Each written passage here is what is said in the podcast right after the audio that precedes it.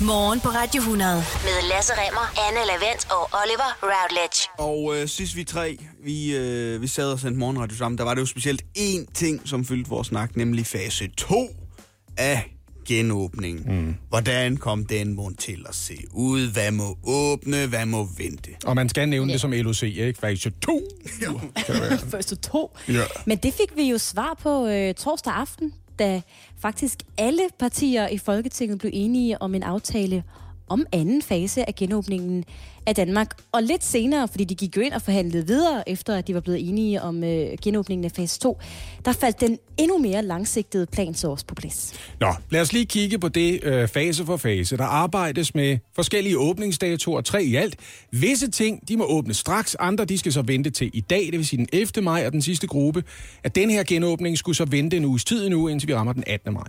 Straksåbningen, den gør sig gældende for professionel idræt. Og ved I, hvad der leder gør det derunder? Mm, hvad er det? Superliga. Ja. ja. Hvor dejligt. Uden tilskuer, naturligvis. Øhm, der er flere ansatte i private virksomheder, som nu også kan møde ind på job. Idræt og foreningslivet, som foregår udenfor, det må også gerne åbne igen. Det samme må de zoologiske anlæg, hvor gæsterne er i bil, altså hvor man kan køre ind. Og så. Hvad er din lussing til de zoologiske haver, der ærger så, at de ikke måtte åbne tidligere? Altså skal det kun være Knuttenborg og sådan Det virker noget? lidt sådan, ikke? Ja. Men det Ja, tror jeg det nu er ikke. det. Det, jeg tror ikke det. Jeg håber ikke, det er sådan, de har tænkt i hvert fald. Det samme gør sig også gældende for de offentlige kritiske arbejdspladser. Det er for eksempel forsvaret, politi, tilsyn og socialområdet, fordi der vil det løbende blive tilpasset og gradvist åbnet. Og i dag, altså den 11. maj, der kan vi glæde os over, at storcentre og detailhandlen åbner igen, hvad vi har. Ja. Det er dog vigtigt at understrege, at retningslinjer om god hygiejne og afstand skal overholdes alle de steder, som genåbnes. Og så så jeg i øvrigt også, at øh, der er flere af de her storcentre, bl- heriblandt også Kolding Storcenter, hvor jeg jo er kommet meget, der simpelthen har sat ekstra vagter ind, sådan, så de har styr på, at øh, folk ikke står for tæt, og de har styr på, hvor mange der kommer ind i de her centre. Ja, det er lidt også brug for et Kolding Storcenter med alle de indgange, der er. Og alle de parkeringspladser. Ja, er du åndssvagt, ja. Også det. Elsker Kolding Storcenter. Kæmpe stort, og man har hele tiden en, opdag, øh, en oplevelse af, at der er steder, man ikke har været. Ja. Fordi- Jamen, det, og det er der også. I hvert fald som udefra kommende, ikke? Så er der hele tiden, med, hvad fanden, der er en finger til herovre, vi kan gå ned i. Det skal vi da prøve. Spændende.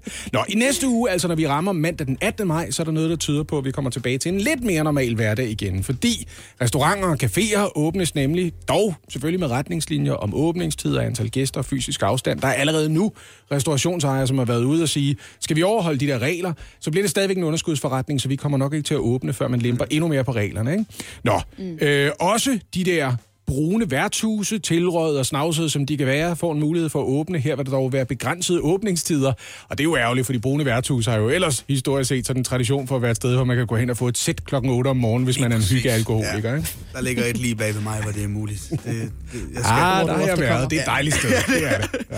Når det så kommer til øh, skolebænken, så får de ældste folkeskoleelever nu også lov til at komme tilbage i skole igen. Det er altså først i næste uge.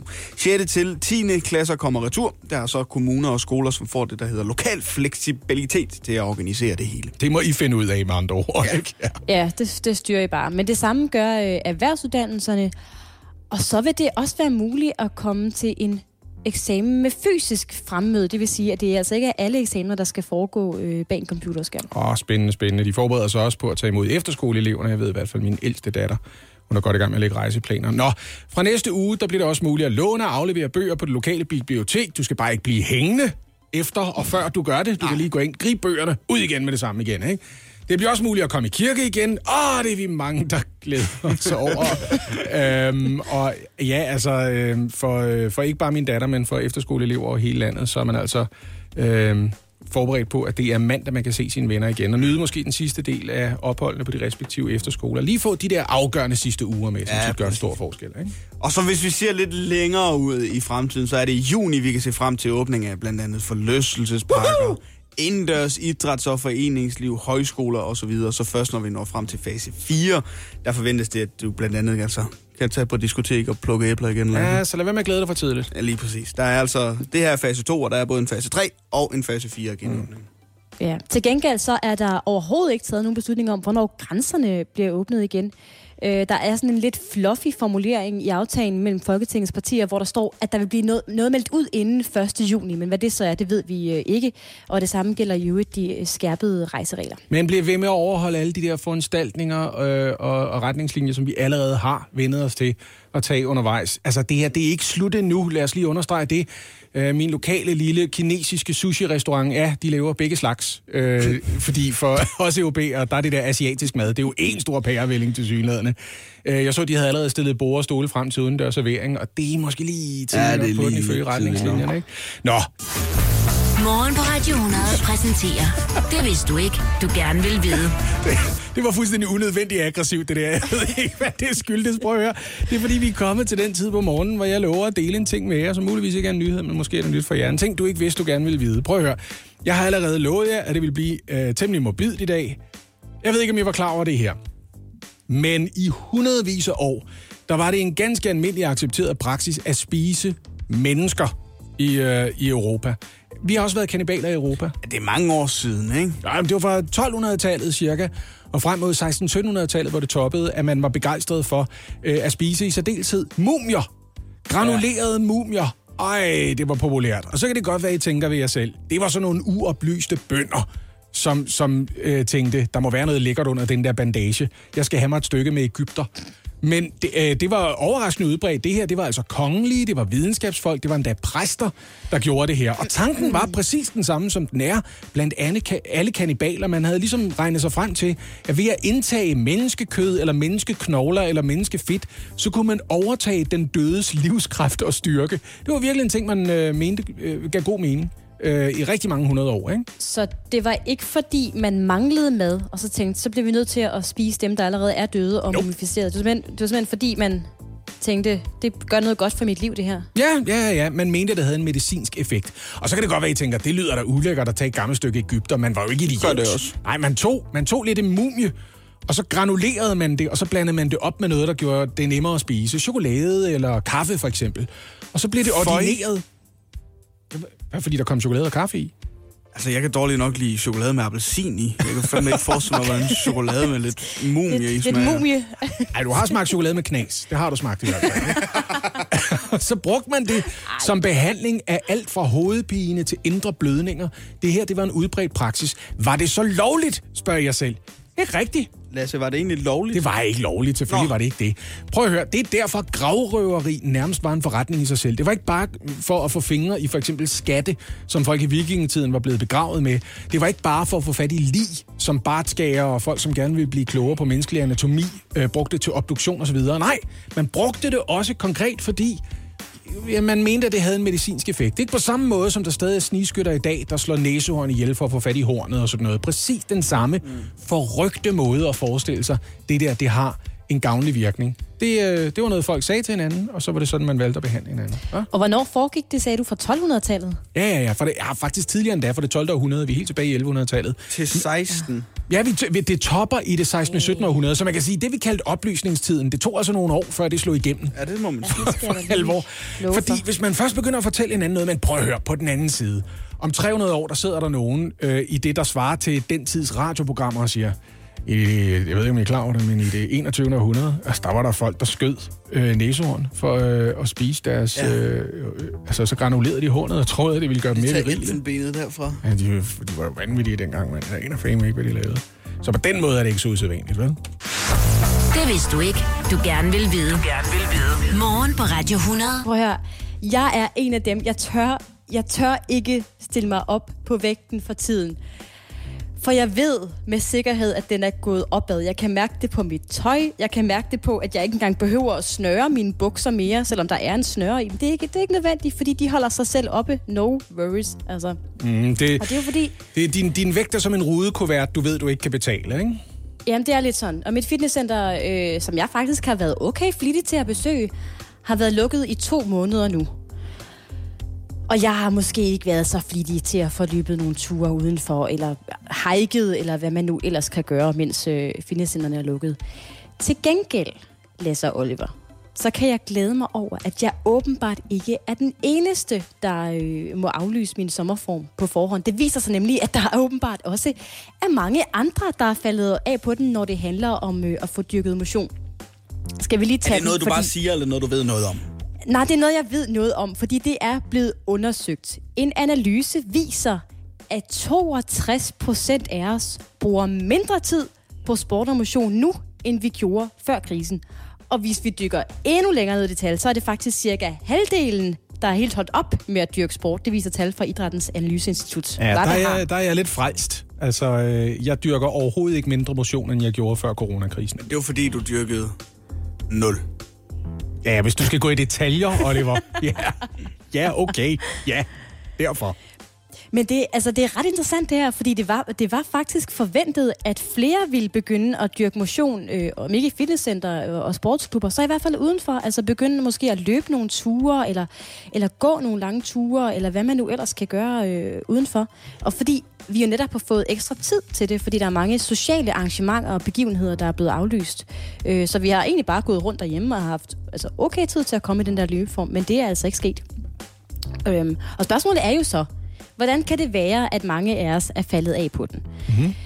Fordi det skyldes ikke bare dogenskab. Ifølge Idrættens øh, Analyseinstitut, så skyldes det simpelthen, at der er rigtig mange i det her land, der øh, ikke udelukkende dyrker motion for at træne kroppen. I stedet, stedet for handler det om det der fællesskab, man, man også opnår, hvad man nu går til zumba, badminton, svømning eller whatever. Altså, så det, ah. det er den der specielle fællesskabsfølelse, mere end det, det der med, at vi skal også lige huske at få dyrket noget motion, fordi det er godt for kroppen. Mm, hvem Altså, havde så- troet, at det skulle være det der fælles brusebad efter svømning, der var det, der trak?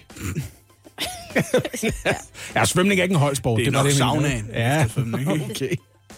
Men det, men det er ret interessant, altså fordi man, øh, man normalt går til håndbold to, øh, en eller to gange om ugen, så betyder det ikke, at man så øh, erstatter den form for motion med en anden form for motion, fordi landet øh, lukker ned.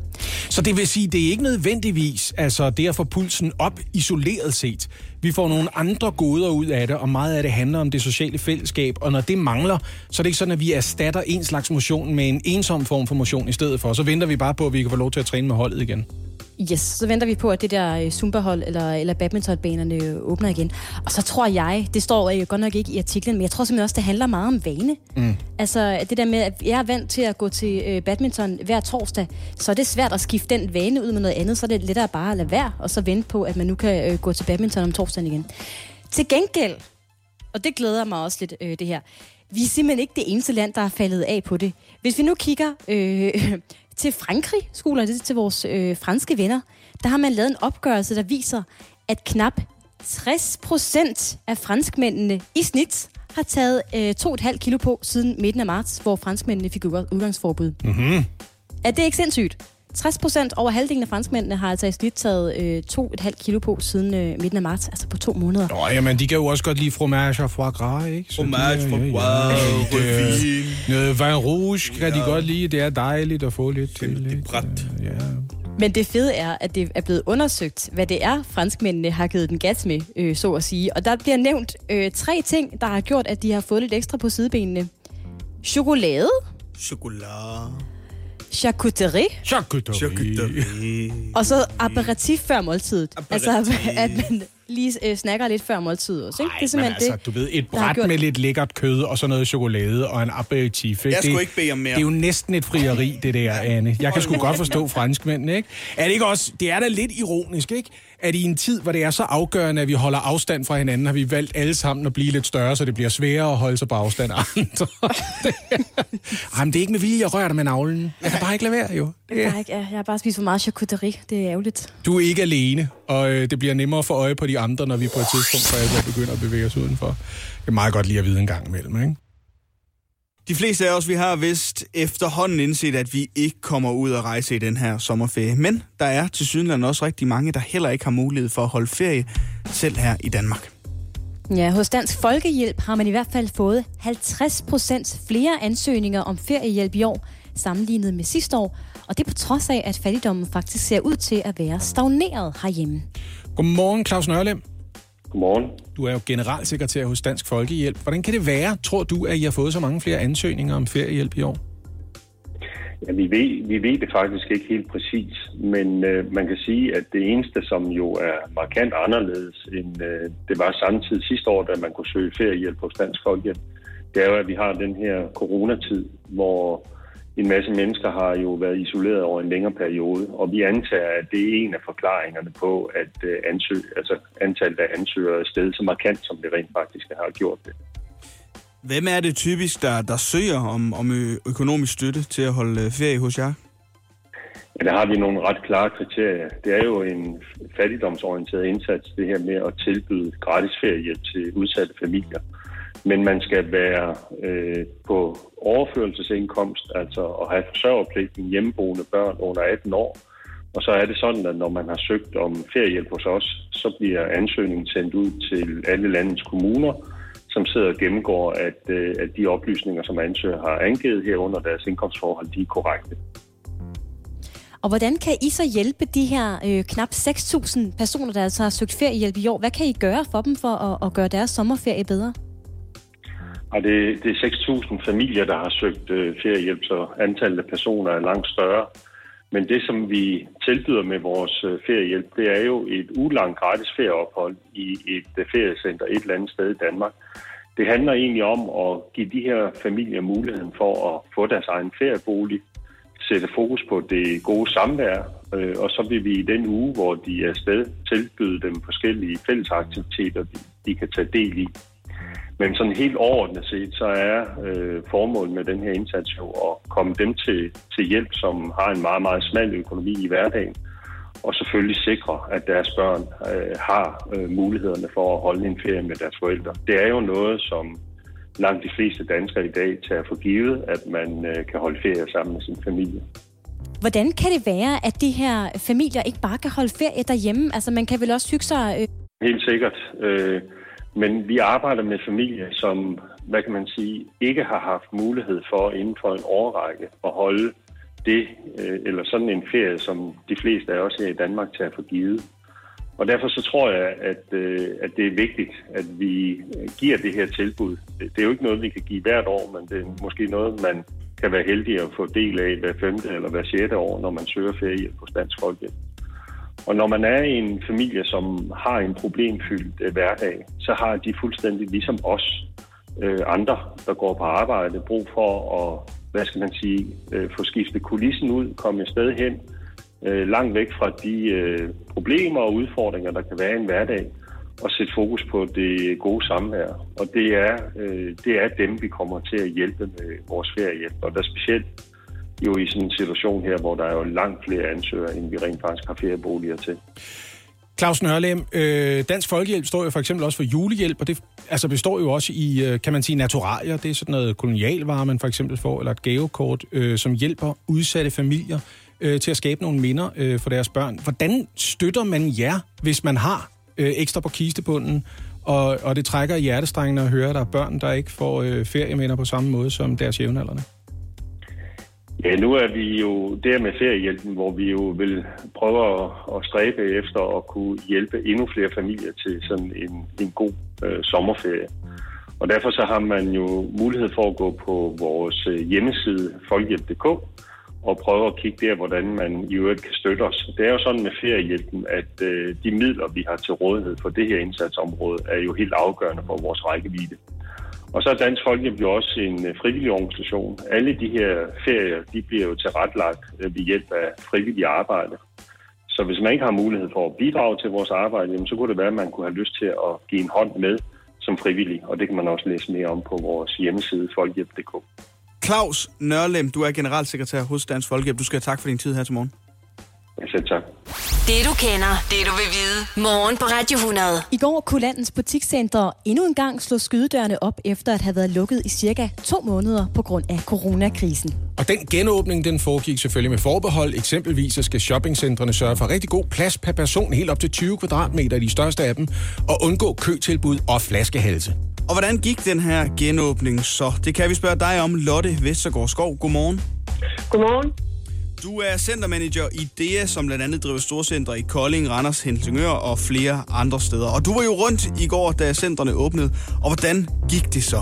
Jamen, den genåbning gik stille og roligt. Øhm, ingen kødannelser og ikke øh, store løbende ind ad dørene og så videre, så videre. Stille og roligt. Øh, og mange, mange glade medarbejdere, som var glade for at komme tilbage og positiv stemning, vil jeg sige. Så, så alt i alt en fantastisk dag. Hvad var øh, din største bekymring, før I åbnede de her mange shoppingcentre øh, i går? Jeg ved ikke, faktisk ikke, om jeg havde sådan den største bekymring, øh, fordi vi har aldrig rigtig prøvet det her før. Øh, og, og man ved de, dybest set ikke, der har aldrig nogensinde været nogle shoppingcenter, der har været lukket ned i, i otte uger. Så, så, så jeg ved virkelig ikke, øh, jeg, jeg vidste virkelig ikke, hvad jeg skulle forvente mig faktisk. Men vi havde forberedt os godt, og den del af forberedelsen med at lave ensrettede gader, spritestationer øh, mange steder i centret, øh, og det at kunne notche kunderne sikkert rundt, øh, lukke lejerum ned og loungeområder, hvor man kunne forsamle sig og sådan noget. Det gjorde jo, at man, at man følte sig sådan meget i tråd med de retningslinjer, som regeringen havde udskrevet også, at, at så var vi sikre på, at øh, vi levede op til retningslinjerne og skabte en uh, sikker og positiv shoppingoplevelse for vores gæster. Jeg er jo ikke fra området, men jeg er en berejst mand, så jeg har for eksempel været i Kolding Storcenter en del gange efterhånden. Mm. Altså, hvor lang tid tager det at forberede et sted, hvor der er en masse fingre, der fører ind ligesom til det samme knudepunkt? Man skulle da formode, at man hele tiden løb ind i hinanden der.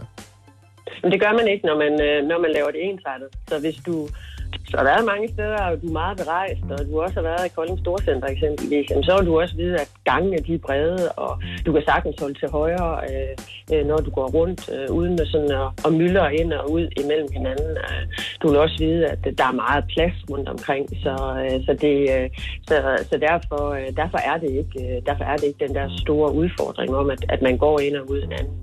Og så når vi taler om sådan øh, fingre rundt omkring og sådan noget, så har vi jo ekstra sorinering på, og vi har ekstra vagter på, der passer på, at øh, der ikke kommer forsamling øh, over 10 personer. Lotte Vestergaard Skov, hvad, hvad gør ja. man sådan konkret øh, som gæst i et storcenter nu om stunder? Skal man lige nå at læse en pamflet igennem, eller giver det sig selv, når man først kommer ind ad døren? Står I og vejleder folk, eller hvad gør I konkret for at sørge for, at det går godt? Man skal ikke læse en pamflet igennem. Man skal bare gøre, som, øh, som man plejer, så gå lige så stille rundt, og så, så læse de skilte, der, der er der øh, rigtig godt. Jeg tror dybest set, at vi de sidste otte uger alle sammen har lært det her. Altså, vi har jo bevæget os rundt sådan lige så stille og roligt rundt i samfundet. Jeg tror, vi alle sammen har sat farten en lille smule ned, og øh, så går det lige så stille og roligt. Så, så de der hensyn med at stå lidt tilbage for hinanden, øh, det, øh, det kan også være positivt, synes jeg. Så, og det er det, jeg synes, jeg ser, når jeg, når jeg tager rundt i vores center. Det er det, jeg ser, at, at det er den adfærd, folk har. Så, så stor ros til alle, vil jeg faktisk sige. Øh, Nu er centre jo lige åbnet igen, efter at have været lukket Ja. i, i to måneder. Men hvis vi kigger lidt fremad, hvordan tror du så, det kommer til at gå med genåbning og de nye hygiejneregler osv.? Jamen, det, det er jo svært at gætte om fremtiden igen. Jeg bliver sagt før, vi har aldrig rigtig prøvet det før, men, øh, men jeg tror bare, at vi alle sammen et eller andet sted har, har ændret adfærd. Øh, når jeg tidligere rejste på ferie, så, så var det altid der, jeg kun havde sådan en lille spritting i min taske. Nu har jeg det altid. Ikke? Så, så på en eller anden måde, så spritter vi vel alle sammen fingre på sådan et eller andet hele tiden faktisk. Vi har alle sammen taget en lille smule ejerskab for os selv, øh, synes jeg. Så, så jeg, ser, jeg ser bare, at vi har ændret en, en adfærd, der måske kommer til at hænge ved rigtig længe, og det, det er meget godt. Og det tror jeg gælder, om det er et storcenter, eller om, om hvor vi end bevæger os hen. Så, så jeg ser ikke sådan, at storcenter er et eller andet specielt. Jeg tror bare, at vi danskere har, har ændret noget adfærd, som, som vi tager med os lang tid fremad. Det tror jeg, du har øh, fuldstændig ret i. Lotte Vestergaard Skov, du er centermanager i DEA, som blandt andet driver øh, storcentre i Kolding, Randers, Helsingør og flere andre steder i landet. Tusind tak for din uh, tid her til morgen. Bare en fornøjelse, og god dag til jer. Det du kender, det du vil vide. Morgen på Radio 100. Og nu, nu, nu, nu, nu væsser jeg mine quizklør, Anne, så er du, øh, så er du advaret. Jeg kan godt mærke, at jeg får brug for det. Ja, det gør du. Og det gør du, fordi det er blevet den tid på ugen igen, hvor I altså skal bruge jeres gode krejlerevner og prisorienterede hjerner til at gætte så tæt på rigtigt i hvert fald i hvad er det værd? Quizzen. Sidste uge, Lasse, der fik du en lille oprejsning. Du fik reduceret til 1-2. Nå, i quizzen? Ja, ja, ja. Jeg troede, du var i gang med en eller anden sjovfuld kommentar. Du var den af dig, Anne, der har gættet tættest på det rigtige bud på toiletvognen, som altså var til salg i, i Fredericia. Skal du bare håne en 48-årig mand, lille rejsning. Hold nu op. For lige at, at kridte banen op for eventuelle nye lytter, så er det en, en simpel leg. Det kræver en mobil med Instagram-appen installeret, og så kan du gætte med. Fordi både inde på Instagram og på vores Facebook, der har vi smidt en story op. Vi hedder Radio 100.dk på Instagram og Radio 100 på Facebook. Og på den story, der kan du se, hvad der skal quizzes om i dag. Og den her quiz, den er jo så bravende en succes, og jeg har faktisk videreudviklet en smule på den. Og vi skal lige have med, altså øh, du går ind og finder øh, lidt tilfældige ting på diverse salgssider. Øh, det kan være den blå avis, eller øh, Facebook-grupper osv. Og så finder du ting, som folk har sat til salg, og så er det, vi skal gætte, hvad det er sat til salg for. Lige præcis. Mm. Yes. Og godt. for at finde dagens sælger, så skal vi en tur til Midtjylland, hvor Anders sælger sin kranbil. I har jo været inde og, og se billedet på Instagram, men jeg tænkte, det ikke var nok, så jeg ringede til Anders i går for lige at høre ham om det her produkt. Hej Anders. Hej. Anders, du har sat en kranbil til salg. Jeg har vist billedet til uh, Anne og Lasse, men har du mulighed for lige at fortælle lidt mere om den her kranbil? Den er da helt fantastisk at køre haveaffald med. Det er en MAN med kran på til at køre haveaffald, jord og gren og sådan noget skidt væk med. Anders, jeg kan se, at du skriver, at den har kørt 479.000 km. Har du selv kun kørt haveaffald med den her? Nej, jeg har faktisk ikke andet flyttet den 20 meter på pladsen. Så det er vist det hele. Så det er ikke dig, der har slidt den op, kan man sige. Nej, nej, Det nej. er det ikke. Det er, forgæng, det er forgængerne, så andre skal have den fremover. Og den her kran, den kan man simp- vil man så kunne bruge den for eksempel til at samle havefald op med, og så op på ladet med den? Får sat den der, og så ud på kommunen med med det. det er helt fantastisk. Jeg skal lige høre, inden vi øh, kommer til prisen, Anders. Er prisen fast? Det er tæt på. Der skal ikke forhandles i hvert fald med Anders, skal jeg godt mærke. 479.000 kilometer. Hvor ligger den genbrugsplads i Tjekkiet, eller hvad? Hvordan kan man køre så langt med haveaffald? Ja, Og nu sidder jeg og kigger på billedet. Altså, der er blevet øh, kørt noget affald med den bil. Den er, den er ikke ren og pæn indeni, det vil jeg sige. Det, Ah, okay, den trænger okay. til en støvsuger. Øhm, det Anders han lige glemmer at få med i den her ellers fremragende præsentation af et produkt, som jeg synes virkelig, man kan mærke står ham tæt på hjertet.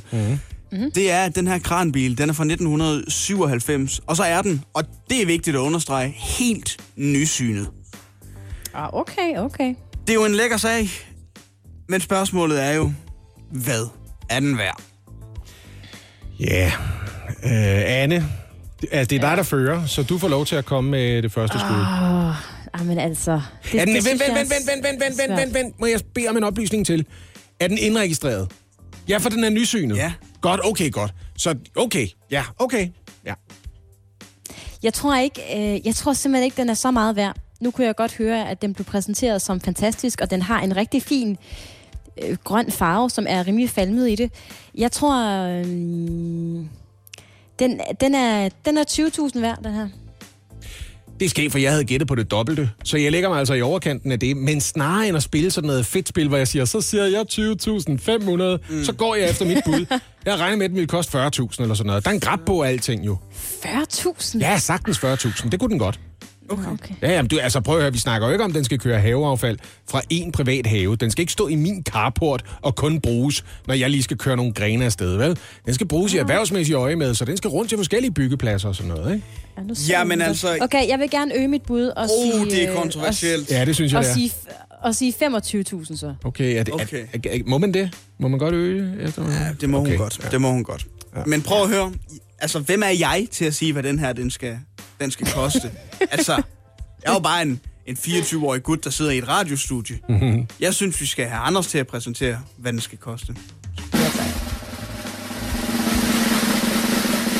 Den skal koste 68.000. Nej! Og det er uden moms! Det er uden moms! Jeg synes også 40.000 virkede billigt, faktisk. Jeg synes faktisk, det virkede billigt, hvis jeg skal være helt ærlig. Anders, det må jeg indrømme, og der vil jeg aldrig lowball, der hvis jeg rent faktisk var i markedet efter en. Så. Nej, nej. Ej, det jeg vil føles da godt. ikke den kop, det kan jeg da godt se, som man ellers kan inde på Instagram. Ej, men der er til Nej, gengæld en, sindssygt. Ved du, hvad, der er en dygtig lytter, som lige uh, har fået en ny måde at opbevare den varme drik om morgenen på. Uh, jeg gætter på, at der er nogen, der har været tættere på de der 68 plus moms. Det er der også, ja. Men vi arbejder med x-momsprisen, for det er det, uh, Anders selv... Uh, ja. Ej, men kan du mærke, at jeg er godt humør? Der står du mærke det? 2-2 nu. Nej, nej, nej, nej, nej. Ved I hvad, det bliver endnu bedre, fordi uh, jeg får lov til at spille Harry Styles. Så to. Kan vi lige høre stillingen igen? 2-2. Uh, Anne, gider du ikke lige sige den, Anne? Hvad er stillingen? Nej, nej, sæt Harry Styles på. Okay. Inden pressemødet, der øh, blev vi simpelthen nødt til lige at runde øh, Smejache i Sønderjylland, fordi der er simpelthen en, øh, en storkehistorie, som optager det meste af Sønderjylland i de her dage. Jeg kan love jer for, at TV Syd har været i kæmpe breaking øh, i to uger nu. Fordi jeg fortalte jo i sidste uge om stalkeparet Tommy og Annika, som er kendt og elsket i netop Smedjager, fordi de vendte tilbage til den samme rede seks år i træk for at yngle. Er der nogen i Sønderjylland, der har hørt om Astrid Lindgren overhovedet? Hvordan kan du kalde et par, der yngler sammen for Tommy og Annika? De er søskende. De er jo søskende, Tommy og Annika. Nå, men det må I selv om nede i med- Sønderjylland, ikke? Ja. Ja, de har nogle uheldige historier med sådan noget der. Men prøv her. Lige pludselig forsvandt Tommy simpelthen. Han vendte ikke tilbage til redden. Han vendte ikke tilbage til Annika, hvilket efterlod hende i en øh, forfærdelig situation, fordi det er svært for en hundstork både at ruge æg ud, de havde seks styk, øh, og så samtidig skaffe øh, mad. Og det var der jo nogle øh, ihærdige og dygtige mennesker fra Storkne.dk, der prøvede at gøre noget ved. De prøvede ligesom at skubbe mad op i redden ved hjælp af en hjemmebygget øh, teleskoplift. Men det har altså ikke hjulpet. Øhm, og det er det, vi nu kommer til nu, de dårlige nyheder. Fordi Tommy er stadigvæk ikke vendt tilbage, og man er efterhånden ret sikker på, at han er død på den ene eller den anden måde. Oh. Og den anden dårlige nej, nyhed er så, at der desværre er heller ikke ser ud til, at, øh, at der bliver udklækket nogen storkeæg øh, i den her sæson. Altså de der øh, seks æg, som øh, Annika hun har skulle ruge på, dem har hun ikke ruget så meget på, som hun skulle. Og det gør altså, at man vurderer hos Storkne.dk, at de her øh, storkeunger formentlig er døde. De bliver simpelthen ikke til noget i år. Nå, men hun har vel også været urolig hver eneste gang, de har prøvet at give hende mad og sådan noget, Ja, ikke? Så hun jo forladt fløjet og fløjet rundt og, og- sådan noget, ikke? Ja, Så. jamen, det har været en svær balancegang, Ja. øh, også for dem hos Storkner.dk, som jo gør, hvad de kan for at, at hjælpe de her stakkels storke. Men så til gengæld, og det er jo det gode det her, der er faktisk også lidt gode nyheder i den her sørgelige sag. Fordi Annika, hun er en stork i sin bedste alder, og hun kan faktisk sagtens nå at få en ny mage i den her sæson. Øh, og det satser man på hos Storkne.dk, at det skal nok komme til at ske.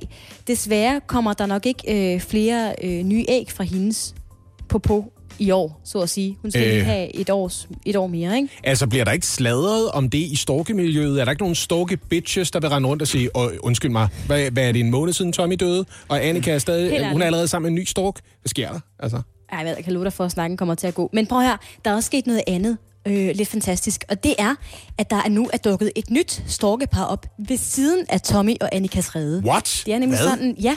Det er nemlig sådan, at man i uh, Smedager har været så glade for Tommy Smedager. og Annika, at man vil have give dem, altså vil give dem de bedst mulige forhold. Så man har bygget en ekstra storkerede, så Tommy og Annika kunne komme lidt væk fra deres øh, storkeunger, når de var udklækket. Sådan en, en aflastningsrede, så at sige. Øh, et stykke væk fra deres egen rede. En ældre bolig, de lige kan rykke over i, når ungerne bliver præcis. store. og, og irriterende. Og det er simpelthen den, der nu er et nyt storkepar, der har slået sig ned i. Og, og det ville ikke være sket, hvis Tommy stadigvæk var i den anden rede, lyder det fra Storkne.dk. Så det er jo faktisk øh, den gode ting i det. Og man håber nu, at det her storkepar vil slå sig fast ned.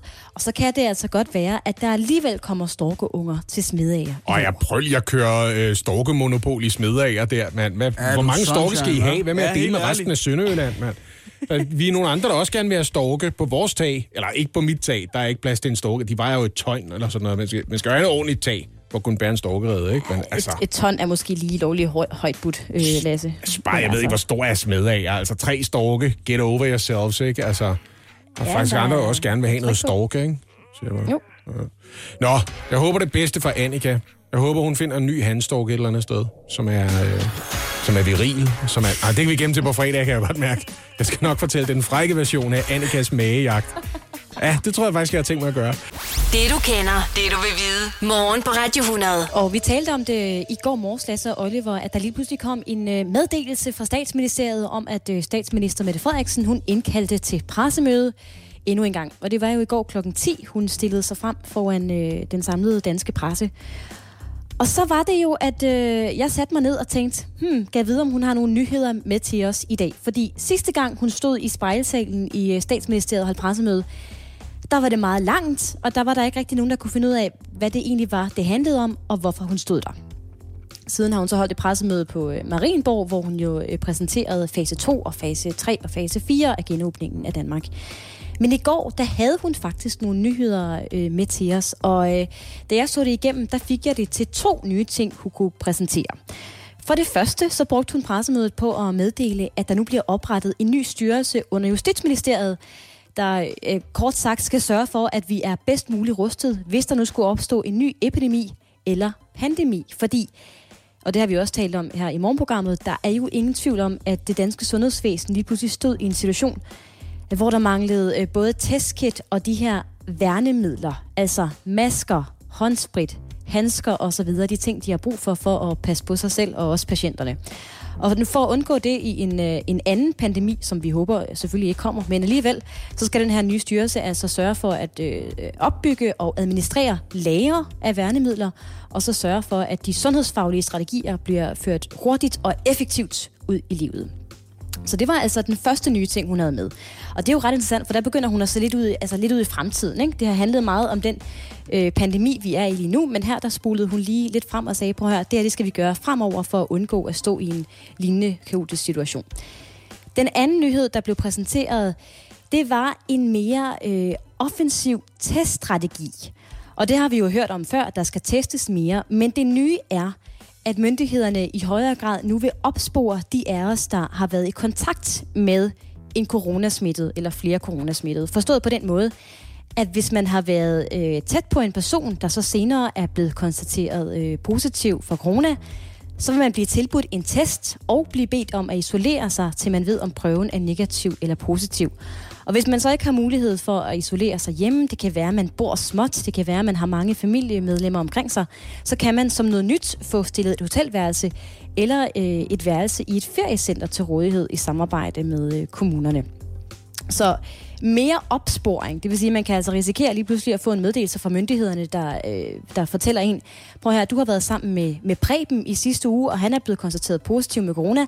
Lad os lige finde ud af, om, øh, om du også har corona, og så lad os få øh, stoppet smittekæden der. Så nyhederne var en ny styrelse, så vi er bedre forberedt på en pandemi i fremtiden, når det omhandler værnemidler, og så en udvidet teststrategi, hvor myndighederne i højere grad vil opsøge og teste personer, der måske er smittet, eller i hvert fald har været i kontakt med andre coronasmittede.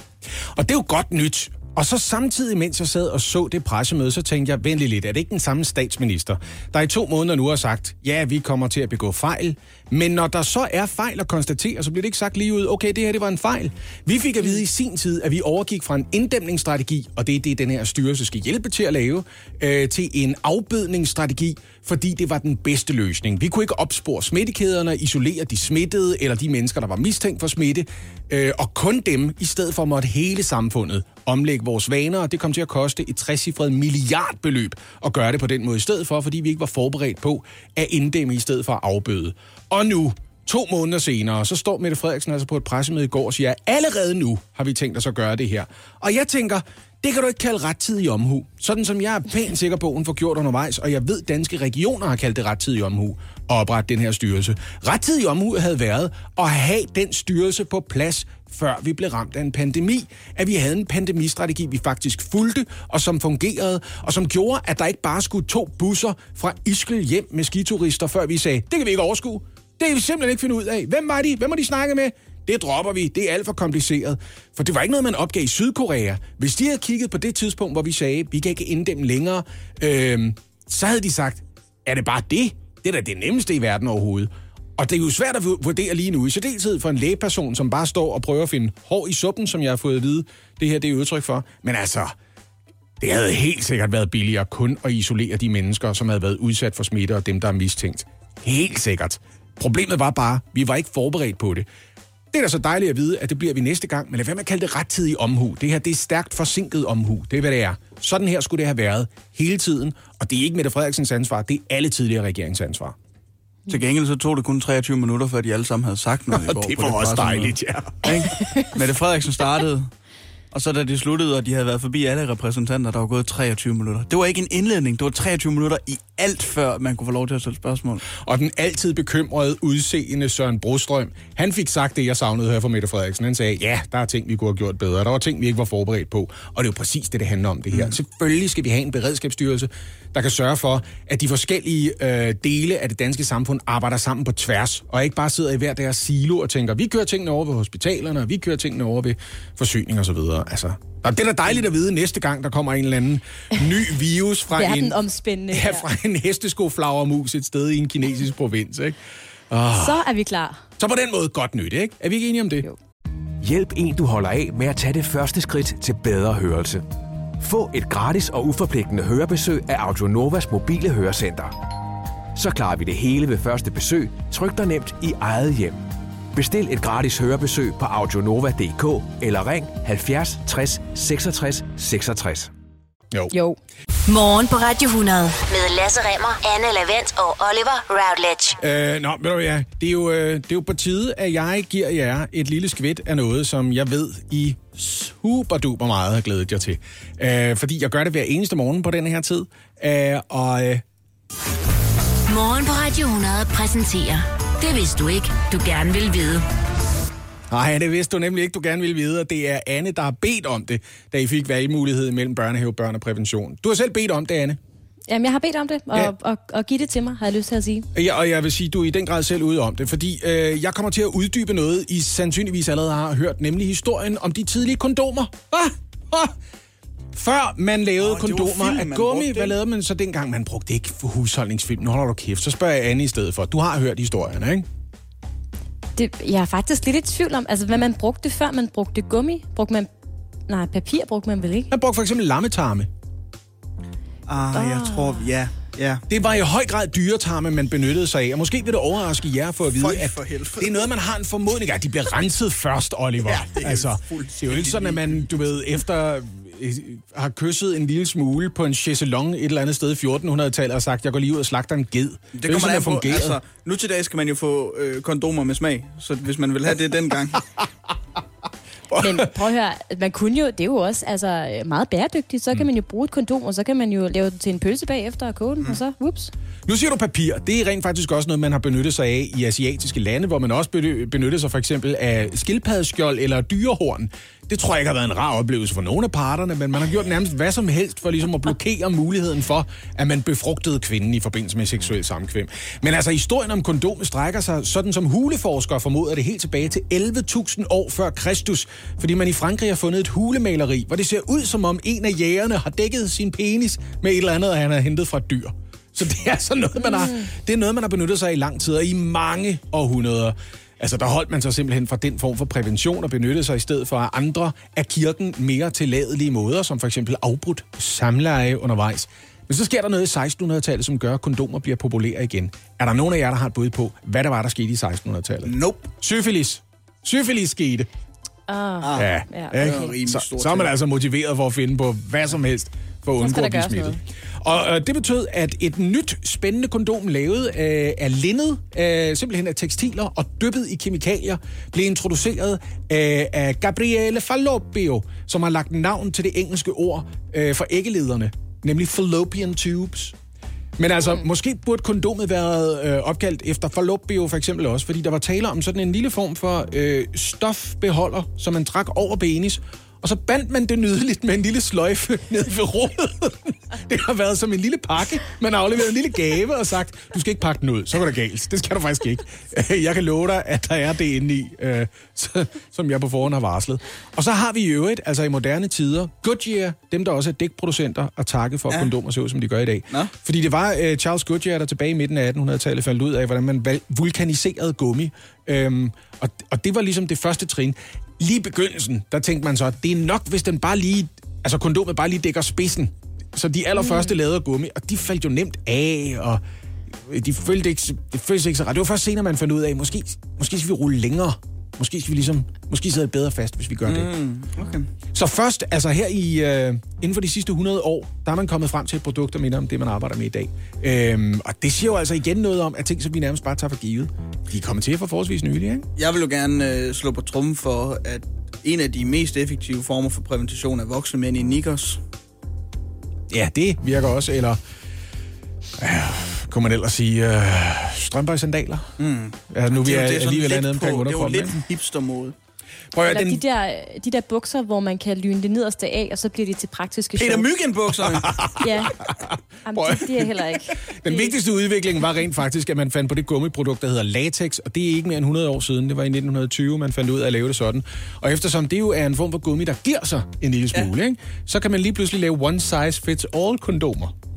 Ja, så... Ja, næsten Ja, hov, hov, hov, Oliver. Det er det forkerte tidspunkt på dagen at begynde at prale. Der kan være børn, der lytter lige for øjeblikket. Nå, ja, prøv at høre, det var Anne, der bad om det. Uh, ja. Hvis du ikke vidste præcis, hvor gammel en opfindelse kondomer er, ikke i den nuværende udformning, men i en eller anden udformning, så er du blevet en lille smule klogere på det nu. Det vidste du ikke, du gerne vil vide. Du gerne vil vide. Morgen på Radio 100. I går, der kunne tidligere politisk ordfører for Alternativet Rasmus Nordqvist offentliggøre et, for mange tror jeg, noget overraskende partiskifte. Ja, for Rasmus Nordqvist meddelte nemlig, at han har meldt sig ind i SF, efter at have været løsgænger på øh, Christiansborg, siden han meldte sig ud af Alternativet tilbage i marts måned. Og hovedpersonen her har vi røret lige nu. Godmorgen, Rasmus Nordqvist. Godmorgen. Nyindmeldt medlem af SF. Tillykke med det. For lidt over tre måneder siden, der stillede du jo op til valget om at blive Alternativets nye politiske leder. Josefine Fock vandt. Hvis du var blevet valgt som politisk leder for Alternativet dengang, havde du så også været SF'er i dag? Jeg synes, det er vigtigt at sige, at øh, jeg har brugt tiden som løsgænger på at finde ud af, hvad var det, jeg skulle politisk. Hvordan kunne jeg kæmpe for det, jeg tror på øh, i den situation, jeg stod i. Og så var det naturligt for mig at begynde at have nogle gode politiske snakke med Pia Olsen Dyr, som så resulterede i, at øh, jeg bad om at blive øh, medlem af SF. Men Rasmus Nordqvist, jeg forstår bare ikke, hvordan man for tre måneder siden kunne stille op som politisk ordfører for øh, Alternativet, og så skifte til SF nu. Altså, hvad har ændret sig? Jamen, der har ændret sig det, at jeg sad som løsgænger i Folketinget, og øh, jeg tror ikke på, at man øh, laver øh, god politik, når man er helt alene. Og derfor så øh, skulle jeg finde mig et sted at være, øh, og da jeg øh, overvejede det, så faldt øh, mit blik naturligt på, på SF. For mig handler det her ikke om at stå og sige, hvad var der sket for tre måneder siden. Der er sket en masse ting. Det har været svære overvejelser og svær beslutning, men, men det var vigtigt for mig at finde ud af, hvor kunne jeg øh, lægge mine kræfter. Og da jeg først havde truffet valget, så føltes det rigtig godt. Hvad er, som du ser det øh, lige nu, Rasmus Nordqvist, øh, de største forskelle på Alternativet og SF? Der er jo nogle naturlige forskelle i, om man er en del af det parlamentariske øh, grundlag for regeringen eller ej. Om man er, er, er øh, en del af, af, af venstrefløjen eller, eller ikke er det. Der er jo, øh, der er jo øh, kun gode ting at sige om folk, som udvikler sig politisk og undervejs erfarer. Øh, hey, der er måske nogle punkter, hvor jeg har nuanceret mine synspunkter. Men der er jo også det ved det, at når man bliver løsgænger og melder sig ind i et nyt parti midt i en øh, folketingsperiode, så er der nogle mennesker, der har stemt på en i den tro, at man stiller op for nogle bestemte politiske synspunkter. Hvad vil du sige til de mennesker, der stemte på dig i den tro, at de stemte på Alternativets politiske linje? Jamen, der vil jeg sige, at, øh, at øh, tingene har udviklet sig i den her valgperiode. Og jeg er blevet valgt der sidder på et mandat, som, øh, som er at kæmpe for, for den grønne omstilling, kæmpe imod klimakrisen. Og det bliver jeg i den grad øh, øh ved med at gøre. Jeg synes, det er et meget vigtigt princip, vi har i Danmark, at mandaterne sidder på det enkelte medlem, og det ikke er systemerne, der sidder med dem. Og, øh, og jeg skal nok Øh, knokle videre imod den klimakrise, vi står i, som jeg har gjort hele tiden. Og det håber jeg selvfølgelig, at øh, mine vælgere de, øh, kommer til at kunne se. Der er noget, jeg tænker over, øh, Rasmus Nordqvist, fordi da øh, du var medlem af Alternativet, der stemte I det samme som enhedslisten i 83 procent af afstemningerne i Folketingssalen. Hvorfor er det lige SF og ikke enhedslisten, du nu har meldt dig ind i? Jamen, det er, er fordi, at øh, de ting, som jeg tror meget på, som er både, at vi skal kæmpe mod klimakrisen, vi skal kæmpe imod ulighedskrisen, men vi skal gøre det med et internationalt udsyn og stærkt europæisk samarbejde. Jamen, det er i SF, jeg kan se det. Øh, europæisk og dansk politik hænger meget tæt sammen for mig, og SF er jo del af de europæiske grønne. Så det har også været meget vigtigt for mig at være et sted, som også øh, kæmper for det europæiske samarbejde og fællesskab. Rasmus Nordqvist, øh, som en mand, der aldrig har siddet i Folketinget, men til gengæld gået i gymnasiet i tre år, så vil jeg ønske dig tillykke med, at jeg har fundet en ny mennesker at sidde sammen med i Snapstinget. Og, øh, og held og lykke øh, hos SF. Jo, tak. tak skal du have. Det du kender, det du vil vide. Morgen på Radio 100. Og nu smed jeg jo øh, svisken på disken lige før, og ligesom følte, jeg blev udstillet lidt. Det gjorde du også, Oliver. Ja. Vi skal tale lidt om ord, som vi har udtalt forkert. Øh, alt for længe. altså for ikke, så, længe, ikke som ja. børn. Nej, ikke nej. hvor man har gået rundt som barn og tænkt, det her det lød som noget, øh, de voksne sagde. Ja. Så nu gentager jeg det. Og så er det meget nuttet, indtil man bliver, det ved jeg ikke, måske 20 år, og så er det ikke nuttet længere. Og jeg, øh, jeg talte faktisk øh, med min roomie i går. En af mine roomies først sagde, om vi skal tale om, øh, om ord, som vi har udtalt forkert alt for længe i går. Og så sagde han, ja, han har altid sagt øh, Jorte. Han har udtalt J'et i Gjorte, indtil han blev 21. Ja. Jorte. Så, så gjorde, jeg, gjorde jeg lige det. Det er Og så sagde han også, øh, han har altid troet indtil for tre år siden, at det hed Kalundborg. Det er meget sødt. Det er jo ikke helt forkert. Det er jo, det er jo sådan en tryg ting. Det er ligesom, at man inden for militæret går imod resten af befolkningen, når man taler om efterretningstjenesten. Ja. Altså alle andre siger efterretningstjenesten, men det er sådan militærsprog at lægge det på retningstjenesten i stedet for. Ikke? Ja. Og det er jo ikke forkert. Det er jo bare sådan, militærfolk har valgt at gøre det. Og øh, hvis man lyttede til med øh, lige stykke tid så kunne man også høre, at mine, sådan, altså de værste, jeg har, det er vuggeviser. Og det, altså, det er sagt forkert indtil for, jeg føler, det er et halvt år siden, Anne Levent. Altså, vi jeg ligesom føler, det var den. mig, der, der lige stoppede dig, da du sagde vuggeviser på det tidspunkt. Ja, det var det også. Hvad, hvad siger du? Jeg troede, det var Ja. for sjov til at starte med, men Nej. du har simpelthen udtalt vuggeviser som vuggeviser Ja. hele dit liv. Og så, og så, den bruger jeg stadigvæk øh, hønse med mig. Lad være med at hønse sådan med mig. Øh, jeg, Ja, vil, ja. jeg, vil, jeg vil så gerne bidrage til den her ting, men jeg taler jo formfuldendt. Skal vi bare Hold nu huske op. sammen? Altså, jeg støder på ting, hvor jeg rent faktisk troede, at ordene betød noget lidt andet, end de gjorde, fordi jeg bare har lært det ved sådan osmose. Det der, hvor man bare samler et ord op. Så det gik først op for mig, da jeg var pff, et godt stykke ind i 40'erne, at skråsikker, det betyder altså ikke, øh, at man er meget sikker på et eller andet. Det betyder, at man er fejlagtigt for sikker på noget. Det var jeg ikke klar over. Brugt ordet i, i den forkerte betydning. Det er altså situationer, hvor man i virkeligheden ikke burde stå sig fast på et eller andet. Og jeg har bare brugt det i den modsatte betydning i rigtig lang tid. Det er, det er jeg 100% sikker på. Jeg er skråsikker. Ja. Øh, nej, nej, det skal du ikke være. Men det ville også være mærkeligt, hvis noget, der var... Altså, Ja, det er det. Altså, når noget er skråt, så Ja, det du skulle være plansikker. ja. Fordi skråsikker betyder, du risikerer at falde ned. Ja. Øh, og rulle og rulle og rulle lige om et øjeblik. Bare jeg puster en smule til dig. Men jeg lægger mærke til det her, ikke? Øhm, jeg håndterer det med mine børn på den måde, at jeg gentager det, de har sagt øh, øh, korrekt bagefter. Ikke? Så for eksempel så har jeg... Jeg har to... Øh, ja, den ældste kan jeg ikke gøre det med længere. Hun er 17. Men den 13-årige for eksempel, hun siger stadigvæk bete. Og så gentager jeg, hvad hun sagde. Jeg siger bad i stedet for. Så, så, så, så, okay. så bedte hun mig om at gå et andet sted hen. Bad hun dig om at gå derover? Er det rigtigt? Fordi på den måde ah. rette sætter jeg hende ikke. Men jeg, Nej. hun får lov til at høre, at det hedder bad og ikke bete, for Ja. eksempel. Ikke? Men Anne, hvad med dig? Jamen, øh, jeg har faktisk en, jeg stadigvæk er meget i tvivl om, øh, og jeg skifter lidt mellem to udtaleformer, når jeg skal bruge det pågældende ord, men det kan være, at I lige kan hjælpe mig. Når man sætter sig på hook eller hook. Nej, nej, hook. Hook. Hvad? Hvad er det korrekte? Jeg har altid sagt hook. det ikke. Det kan godt være, det er en dialogting. Ja, dial- dialogt. Dialekt-ting. Men jeg Jeg vil har altid sige, at man sætter sig på hook. sig på hook, men der er mange, der nemlig siger hook, og jeg bliver altid sådan lidt, ah, det, det lyder mærkeligt, fordi jeg har altid sagt hook, men jeg aner ikke, hvad der er rigtigt. Ej, jeg skabte super dårlig stemning i går, da vi sad og spiste, fordi jeg plejer ikke at rette min hustru, hvis jeg engang mellem tænker, det synes jeg ikke lyder rigtigt, det der. Fordi hun... Ja, hun tager det ilde op. Lad mig bare sige det sådan. Hun bliver ikke vred, men hun bliver sådan... Hun føler, hun taber ansigt. Så derfor ja, så har jeg bare besluttet mig jeg for, at jamen, det gør jeg bare ikke. Det gør jeg generelt ikke. Mm. Men i går, der, det var fordi, hun sagde det til Hedvig, som er 13. Så kom hun til at sige, ej, det, nu tror jeg, du... Øh, nu bilder du mig noget på ærmet. Og så sagde jeg, nej, binder, binder noget på ærmet. Siger hun, nej, det hedder biller på ærmet. Så kom jeg til at sige, det gør det altså ikke. Nej. Og så kunne jeg godt mærke, at stemningen var super dårlig, og jeg håndterer det altid ved at være ekstra sød næste halve time. Kan jeg hente Ja, noget til dig, over kysse oh. hende i nakken, fortælle hende. Ja. Man skal være meget forsigtig med ikke at være så nedladende, at man siger, så kan du så mange andre ting ja. i stedet for. Men, men jeg var nødt til Ja. at gøre det, så hun ikke gav det videre til den 13-årige, kan man sige. Ikke? Ja. Jo. Jeg er faktisk også en, jeg er engang blevet rettet øh, med en anden ting. Jeg var på restaurant, og jeg ville gerne bede om en steak. Nej, det vil Det du ikke. det hedder det simpelthen ikke. Nej, det må hedder, du ikke. Det hedder det ikke. Nej. Men Det det, det er super udbredt i Jylland. Er det ikke det? Jeg synes, man spiser mange steaks i Jylland. Jo, jo, men, der, men der, ved- altså, når det er en steak, så er det jo heller aldrig en steak. Altså, det er jo et eller andet virkelig jammerligt stykke kød, når det er en steak. Så kan jeg godt gå med til det. Men prøv at høre, Lasse, jeg det hørte, faktisk, jeg hørte faktisk en podcast i går med en af dine øh, kolleger, mm. som udtalte ordet unikt.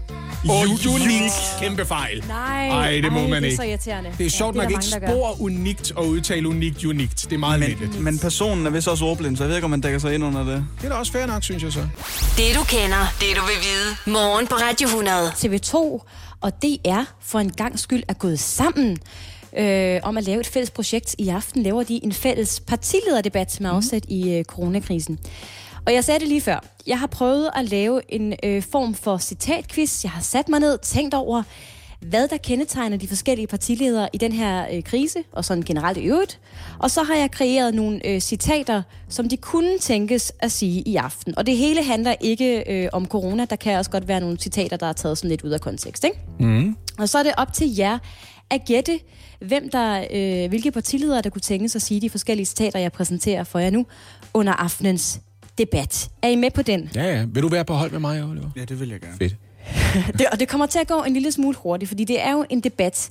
Øh, så jeg øh, siger et, øh, et citat, og så hører I den her lyd, så er det en ny, der snakker. Mm. Er I med på den? Ja, ja. Så I Og så skal det- notere ned undervejs, Nå. hvem det er, der siger hvad. Okay, kan vi nå? Vi kan ikke nå at snakke sammen, eller hvad?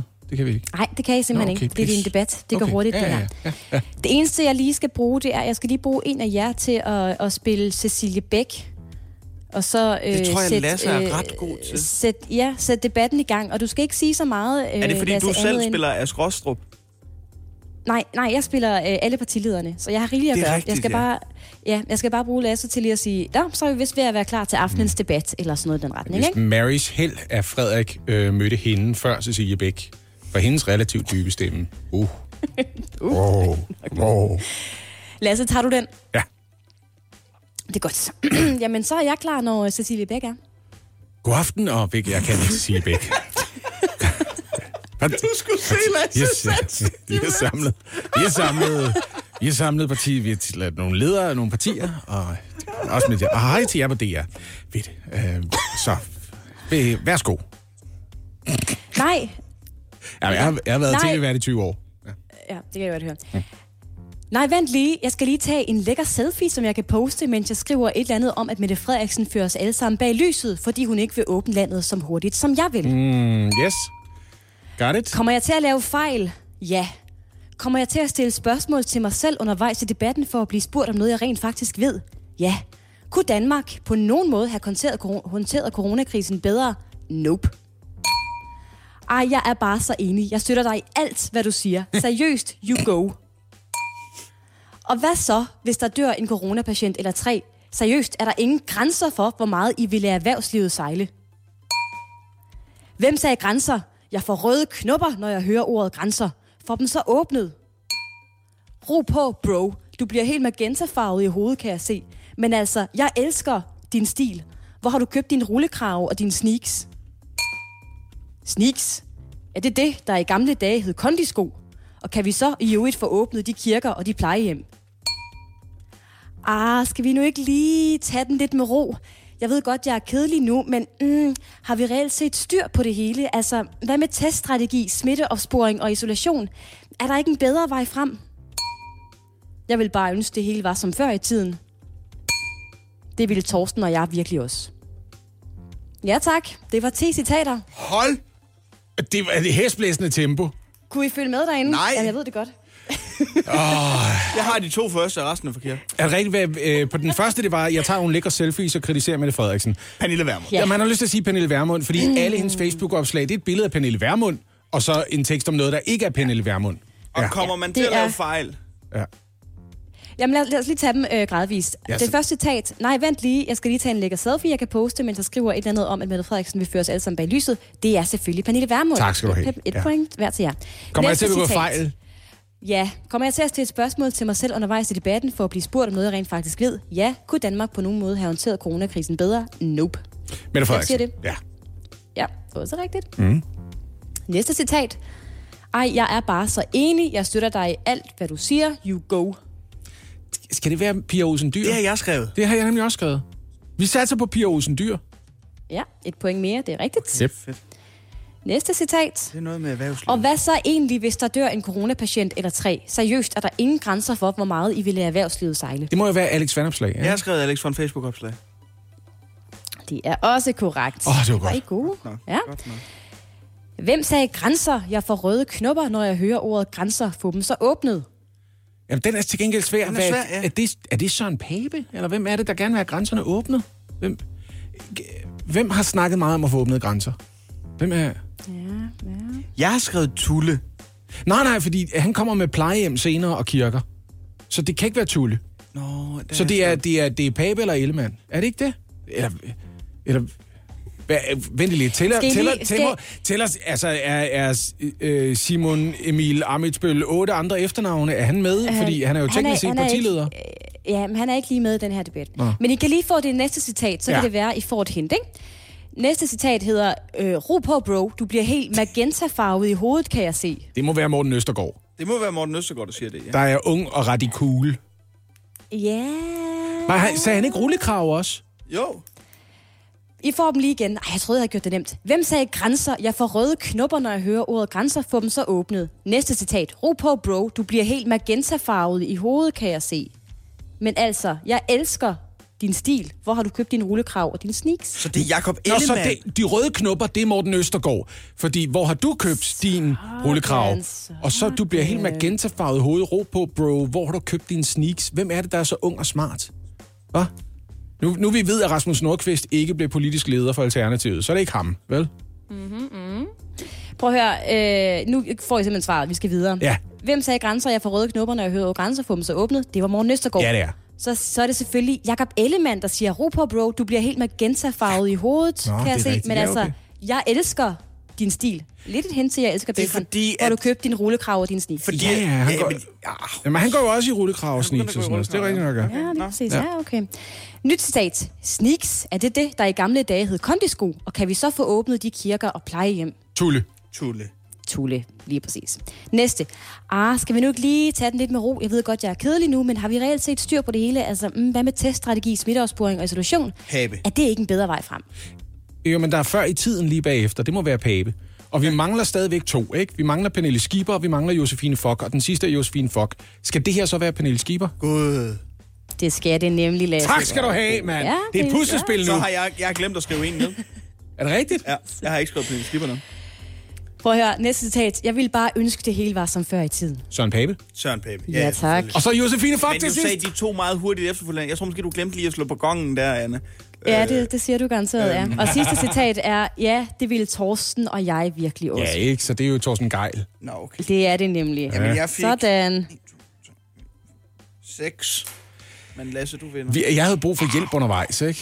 Ja, jeg vil sige, jeg synes, jeg hjalp jer rimelig meget med, med Østergaard og. Ellemann. Også fordi facitlisten er jo i praksis partilederdebatten i aften, som altså kan opleves på DR og TV2. Det skal vi også lige huske på, ikke? Altså, Det hvor, kan den hvor, hvor meget har øh, Anne egentlig ramt plet? Det er jo det, vi skal finde ud af senere i aften. Det er rigtigt. Vi kommer til at snakke om den partilederrunde i morgen. Det bliver spændende at se, hvor meget de går til stålet. Hvor meget vi er i en fase 2, også af den politiske debat nu, så man bare kan gå frit til, hvordan man kritiserer for eksempel regeringslederen. Det finder vi ud af.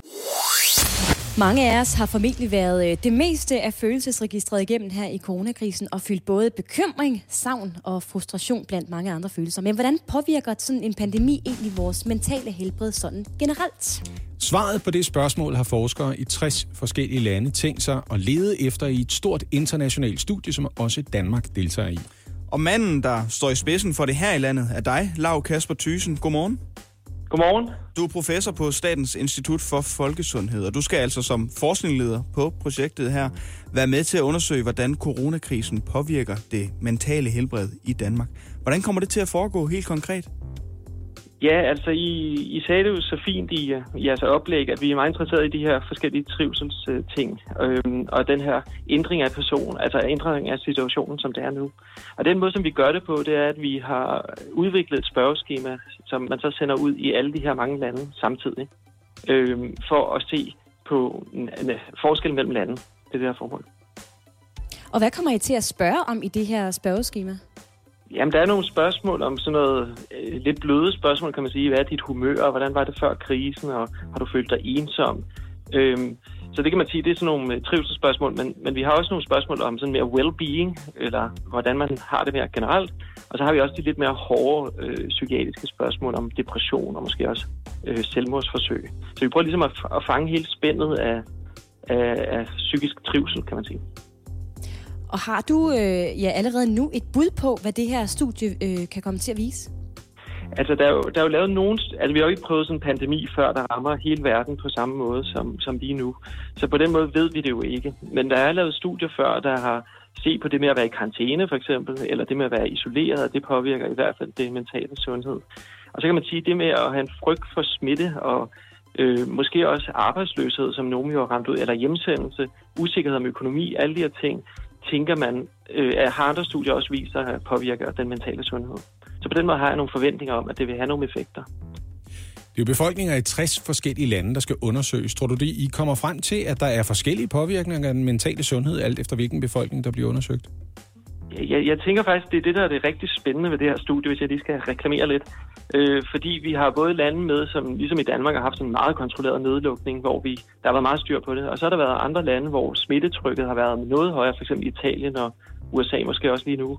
Øh, og hvor nedlukningen måske ikke har været lige så kontrolleret. Så jeg tænker det her med, at vi kan sammenligne lande, der har været meget forskellige i deres måde at håndtere krisen på, og deres, hvor hårdt ramt de har været af krisen, det tænker jeg er, er det rigtig spændende ved det her studie. En ting er jo at finde ud af, hvordan pandemien har påvirket 60 forskellige befolkningsgrupper mentalt, men hvad skal resultaterne af den her undersøgelse bruges til i, i praksis, Lav Kasper Thyssen? Ja, altså, øh, vi er jo interesseret i at se på, om vi kan finde særligt sårbare grupper, altså grupper, der bliver særligt påvirket. Det kunne være folk, der kommer ud i arbejdsløshed, men det kunne også være grupper, der for eksempel tidligere har haft psykiske lidelser, eller personer, der arbejder tæt på smittespredning, f.eks. sundhedsprofessionelle. Så vi har ligesom nogle fokuspunkter på, på psykisk syge, for eksempel, eller personer med psykisk sygdom og sundhedsprofessionelle. Og jeg tænker, det med at kunne identificere særlige grupper, eller det kunne være særlige aldersgrupper, at det kan vi bruge i, og når vi skal øh, rette op efter krisen, så vi får, får det bedre igen. Lav Kasper Thysen, du er professor på Statens Institut for Folkesundhed og skal altså stå i spidsen for det her øh, projekt. Held og lykke med det, og tak fordi du var med her i morgen på Radio 100. Velbekomme. Og så har jeg væsset mine quizklør, så bare pas på, Anne. Ja, det skal jeg lige dufte. Altså, der sker meget inde i vores story på Radio 100.dk. Mange spændende ting. Man skal næsten lige øh, lægge vejen forbi Instagram. Ikke mindst fordi jeg lige nu sidder og kigger på øh, et billede af to. Er det det, der hedder kakaduer så? Det er kakaduer, ja. Mm. ja. Ja, okay. Det er nøjagtigt, hvad man kan se, hvis man hopper ind på vores story. Fordi det er blevet tid til, hvad er det værd? Quizzen. Og den er så simpel men den er rasende populær. Og den er vildt spændende. Og det er en sindssygt god quiz. Siger manden, der har fundet på den. Det hele er dig. populær. Du er din egen hype man. Ja. Jeg, har fundet en, jeg har fundet et produkt, som er sat til salg. Et vilkårligt sted på internettet, fordi mm. det er det, vi bruger internettet til. I får informationer om produktet. I skal fortælle mig, hvad I tror, det er værd. Og voilà! På denne måde, så har vi det alle sammen sjovt, og ingen kommer til skade. Det kommer jo an på, hvordan vi quizzer, og hvor hårdt det kommer til at gå for sig, ikke? Skal passe på, hvad du lover. Dagens produkt, det har været tilgængeligt på vores Instagram-story siden i går aftes faktisk, så I har haft længe til at gruble over en pris. Mm-hmm. Men I skal lige holde på jeres bud lidt endnu. For jeg har nemlig, nemlig endnu en gang talt med dagens sælger, og for at finde hende, så skal vi en tur til det sydlige Sjælland. For at finde dagens sælger, så skal vi en tur til Vordingborg. Godmorgen med det. Godmorgen. Mette, vil du ikke lige forklare Anne, Lasse og ikke mindst uh, lytteren her, hvad det er, vi, vi ser på det her billede? Jamen, uh, det er to rosa kakaduer, der sælges. Det er et avlspar. Har de nogen navn? Nej, det har de ikke. Det har de ikke, så det, man kan selv få lov til at, at, at, at give dem navn? Det kan man i hvert fald, ja. Hvor gamle er de? Ja, lidt over 10 år. Er det gammelt eller, eller ungt for, for kakaduer? Altså, hvor, hvor, hvor, hvor længe lever sådan nogen? Hvis jeg må spørge? Papagøjer, papagøjer kan blive ekstremt gamle, så op til mellem 30 og 60 år. Så det er nu, de, man kan sige, det er nu, de ligesom har mest værdi, fordi de er voksne, ikke? Og højst sandsynligt har prøvet at yngle før, og sådan noget, det gør de mere værd, ikke? Og det er en han og, og en hun, øh, kakadu. Og han, så vi, så, som du skriver, den kan sige godnat og sov godt. Gør det fuglen billigere eller dyrere, at den kan sige de to ting egentlig? Lige det her, lige med de her to her, der sælger jeg dem jo som avlspasser. Om han kan tale eller ej, det er jo ikke så væsentligt, men det er jo super hyggeligt. Mette, hvorfor skal de sælges? Øh, fordi jeg, øh, jeg ikke øh, skal have så mange fugle mere. Hvor mange fugle har du med det? Omkring Altså 70 stykker, tror jeg. Hold da op. What? 70 fugle? Det er mange fugle, det der. Og derfor så sælger hun altså det her kakadu avlspar, så de ikke lige pludselig bliver til flere kakaduer. Hvor den ene kan sige godnat og sove godt. Det vil jeg da sige trækker op. Det synes jeg er meget fedt. Det er han, der kan sige godnat og sove godt. Det er han, der kan sige Helt det. så stor en forskel to stavelser øh, kan gøre, ikke? Altså duer, pisseirriterende, kakaduer, dyre. Ja. Nå, er de det? Dyre duer. Mm. Ja, det vil jeg da formode, de er. For prøv at høre, Mette præsenterer jo det her som en investering.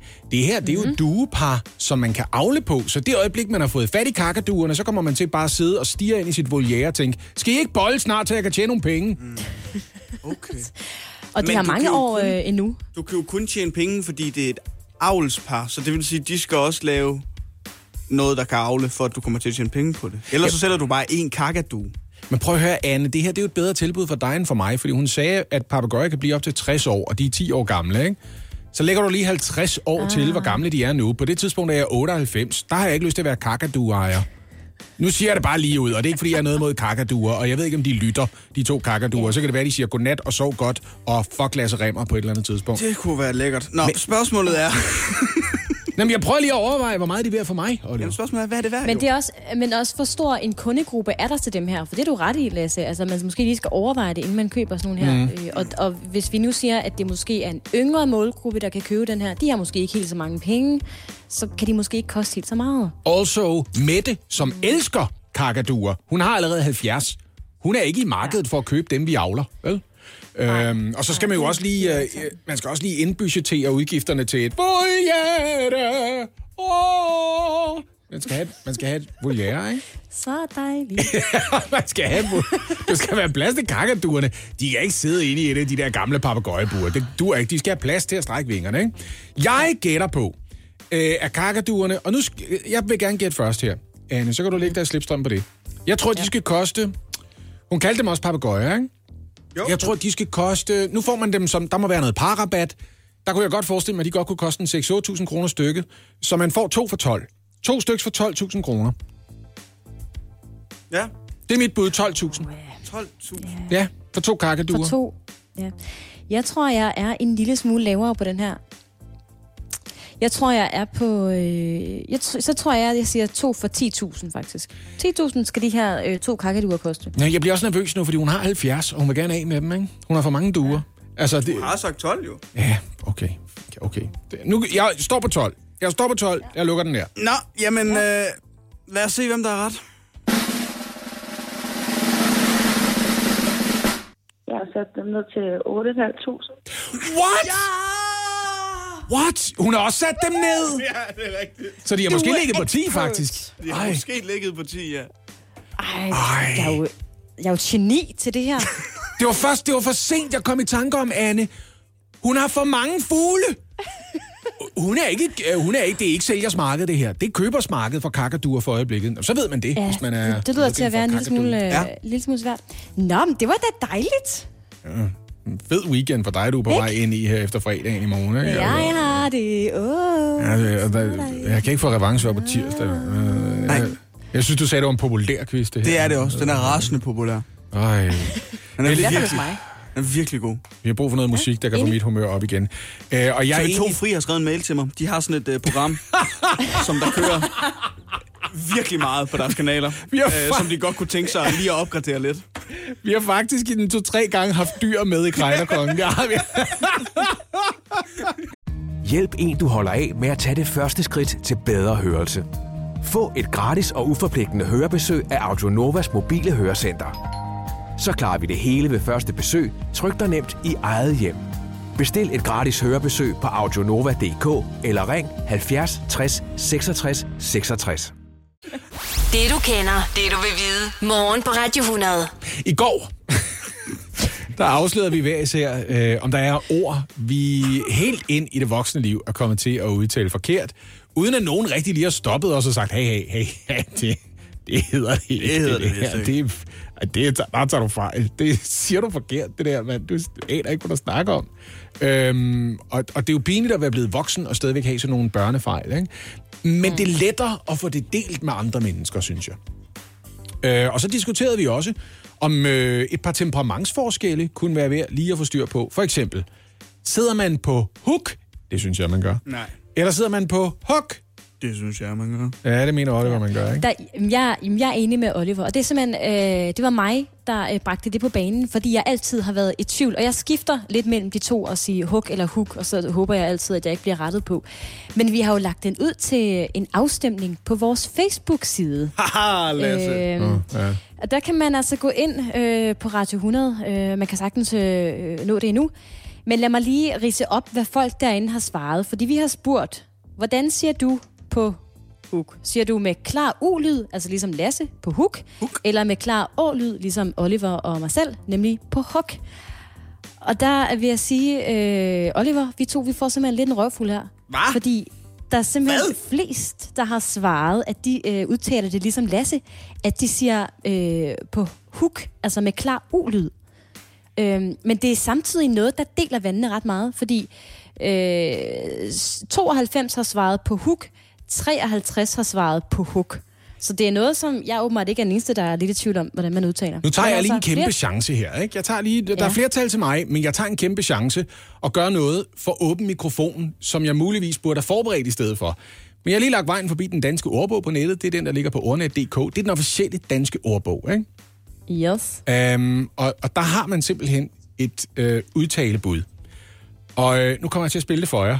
Og, øh, og jeg aner ikke, og jeg aner ikke, hvad de mener er facit. Men, men, det, men det kommer her. Hook. Nej! Ah, hvor føles det godt. Åh, oh, hvor føles... det føles godt. det- Ej, en det chance, lyder jeg tog dumt. der. Ja, det, det lyder så dumt. Ja, men det er, hvad, prøv at, det er, hvad den danske ordbog siger. Så øh, det var, det var det. Ikke det, er, hvad- det er, øh, Okay, okay, okay. Fint nok. Jeg kommer til er at det fortsætte med at sige hook. Jeg kan fortælle, jer, for syv og et halvt år siden, der var der også en øh, nysgerrig bruger af biblioteksvagten, din hotline og genvej til viden, der har spurgt, hvad er den korrekte måde at udtale, udtale det på. Og ved den lejlighed, så siger de også, at politikens nudanske ordbog siger, at det skal udtales med u som i ule, altså huk. Øh, men spørgeren siger selv, jeg siger det med å, jeg siger huk i stedet for. Nå, ja, men et huk betyder et skærende slag med et skarpt instrument, for eksempel et øksehuk, eller et huk, der får et træ til at Ja, falde på ja, jorden. ja, tak. mens, Ja, tak. mens Hook er den stilling, hvor man hviler på sammenbøjet ben øhm, for overbøjet. Ja. Men vi lagde den også ud, så man kunne få lov til at skrive lidt kommentarer til. Altså enten hvad irriterer dig. Nå, ja, så man kan forklare, hvorfor Ja, man øh, hvad siger irriterer det forkert, dig? ikke? Så- Andre ord siger forkert, eller er det noget, du selv har sagt ja. forkert? Der er en, der... Det er Stephanie, der skriver panippen i stedet for panitten. Det er rigtigt, det er der nogen, der gør. Panippen? Ja. Ja, ja Det med gør jeg også, i stedet for. Er det rigtigt? Panippen. Er det lidt panippen? Panitten. Panippen, panitten. Ja. Øh, det, det klød. Altså, det kløede. Ja. Og så sort. Sagt på Sort. den måde, som jeg siger det. Sort. Det synes jeg er meget Ja. charmerende, faktisk. Sort. Ja, men det er også fordi, øh, jeg er gift med en kvinde, der laver de der å-lyde, ikke? Det er der flere, der, der, der skriver, altså, at Ja. ja. det irriterer dem, når folk de udtaler sort. Nej, det, kan jeg ikke. Ja, det har jeg ikke noget imod. Det er... Øh... Men jeg, er også, jeg elsker jo en kvinde, som er klar til at sige, om 14 dage, der tordner det, så der tager hun sin sort skjort på. Men er det ikke lidt en, altså, er det, er det ikke lidt en, en, en dialekt-ting? Ligesom, øh, jeg siger onsdag, men der er mange øh, fynboer, der siger onsdag. Altså, Ja, det kan jeg godt se. så jeg tror, det er, jeg tror, det er dialekt-ting.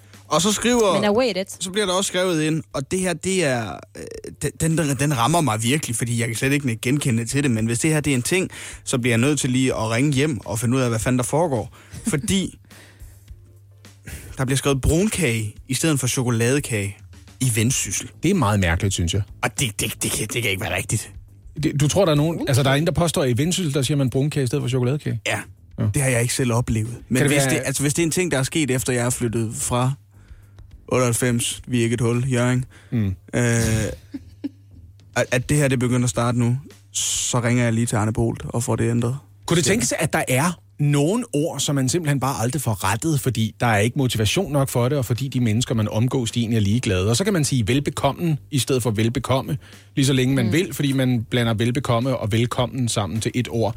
Eller man laver per 19 gryn om til per 19 gryn, selvom per 19 gryn jo er en sammenskrivning af per 19 gryn. Altså en fyr, der er så nidskarig, som det hed i gamle dage.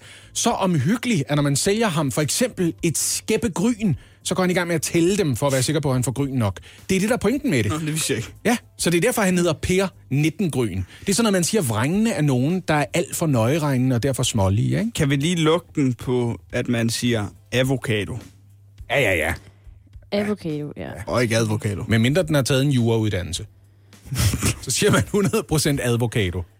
Men altså på den anden side, jeg kender dygtige kokke, der laver lækker, lækker mad, der siger advokado. Så er det ikke et spørgsmål om, hvordan den smager, og ikke hvordan den udtales. Og man må ikke tale med mad i munden. Vel? Det hedder avocado. Ja, okay. Fair nok. Hvis man har råd til at købe dem efterhånden. Ikke? Ja, altså spiseklare avocadoer er verdens største myte.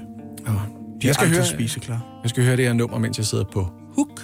Morgen på Radio 100. Med Lasse Remmer, Anne Lavendt og Oliver Routledge. Efter en øh, periode på snart to måneder, hvor der faktisk har været et godt samarbejde mellem øh, Folketingets partier, så var der i går lagt op til god gammeldags politisk debat. Det var der mulighed for at opleve i går aftes, der mødtes landets partiledere i en debat afviklet på Statens Museum for Kunst i København. Det var en sammensætning mellem TV2 og DR1. Og overskriften var, hvordan får vi Danmark tilbage? Det er meget Natasha-agtigt. Politisk kommentator Nora Reddington, godmorgen. Godmorgen. Nora Reddington, øh, hvor meget debat var der over aftens partilederdebat? Nej, ikke meget. Altså, det var jo ikke sådan en, en aften, der slog gnister. Da jeg var en, en, en dreng tilbage i uh, sidste år 1000, der havde vi en leg, der hed uh, To mand frem for en enke. Og, og det her var lidt sådan en, en ny udgave af den leg, der hed Ni partiledere frem for en statsminister. Forstået på den måde, at uh, alt handlede om hende. I dansk politik handler det ikke om at få flertal, der handler det om at få lov til at tænke de tanker, man gør af statsministeren. Det er meget specielt. Hvad fik vi trods alt så ud af, af gårdsdagens øh, debat her nu, Rainson? Ja, der er et par konkrete ting. Altså for det første det med grænserne. Der er meget, der tyder på, at det kan komme til at gå hurtigere, end, end statsministeren i udgangspunktet ønskede sig.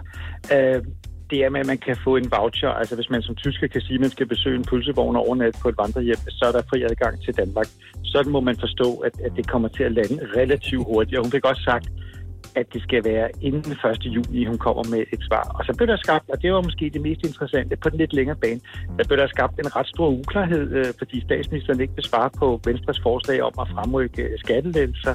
Og når statsministeren taler om, at at hun ikke ser det for sig som oplagt af en god idé, at man skal beskatte erhvervslivet yderligere, så må der være nogen i den finansielle sektor, der tænker, aha, betyder det så, at vi ikke skal være med til at betale for Arnes pension, altså den her tidligere folkepension, som jo har været et af de store slagnumre for Socialdemokratiet. Så der er nogle usikkerheder, nogle uklarheder omkring det, statsministeren siger. Jeg undskyld, jeg taler så meget om hende, men det er altså det mest interessante i dansk politik lige nu. Det er, hvad hun går og tænker. Der er nogle uklarheder, og der må man sige, der valgte de to ordstyre går og sige, pyt med det. Vi giver statsministeren nogle flere dage til at finde ud af, hvad hun vil svare. Det var lidt tamt. Når vi kigger tilbage på hele den her coronaperiode, så kommer vi muligvis til at diskutere, øh, hvor generøs regeringen har været med den viden, de har haft til rådighed. I går skete der det op til partilederdebatten, at Statens Serum Institut bekendtgjorde, at det godt kunne lade sig gøre at genåbne landet en lille smule hurtigere, end man hidtil havde troet. I den forbindelse, der var Mette Frederiksen lynhurtigt ude med udspil om, hvad hun og regeringen gerne vil prioritere, før de andre partiledere fik lov til at tage stilling til det og, og kunne indgå i forhandlinger om det. Er den slags træls for de andre partiledere, eller spiller hun bare spillet godt som statsminister og bruger sin position klogt? Jamen, det er jo ligesom i Anneby, at der er Anders Sand, og så er der Fætter Højben. Og Fætter Højben, han er altså født under en heldig stjerne. det må man sige, statsministeren er, fordi det er da sørme heldigt, at den slags beregninger lige dukker op yeah. et par timer før den her uh, debat. Uh, jeg lagde mærke til, at uh, Jacob Ellemann blev spurgt på vej ind, om han, uh, om han følte sig dårligt behandlet af statsministeren. Så svarede han bare, at det er så vant til. Altså, der er en meget stor bitterhed og vrede over øh, den måde, øh, statsministeren styrer det her øh, show på. Det var smart, men hun skal passe på, at det ikke bliver for smart. I politik øh, skal man jo hele tiden tænke på, at det går op og, og det går ned, og der er jo det her gamle mundhælder, om, at man skal behandle folk ordentligt på vej op, fordi når det går ned, får man brug for dem igen. Det er som om, at lige præcis at, at den del af grønspættebogen for, hvordan man opfører sig i politik, den har statsministeren sprunget over. Hun er en politisk kanibal. Hun tager alle de sejre, alle de point, hun overhovedet kan komme ind i nærheden af, og så har hun måske glemt, at der er tre år tilbage af valgperioden. Hun får brug for hjælp fra de andre, og der er ikke mange på Christiansborg, der synes, de skylder hende noget som helst.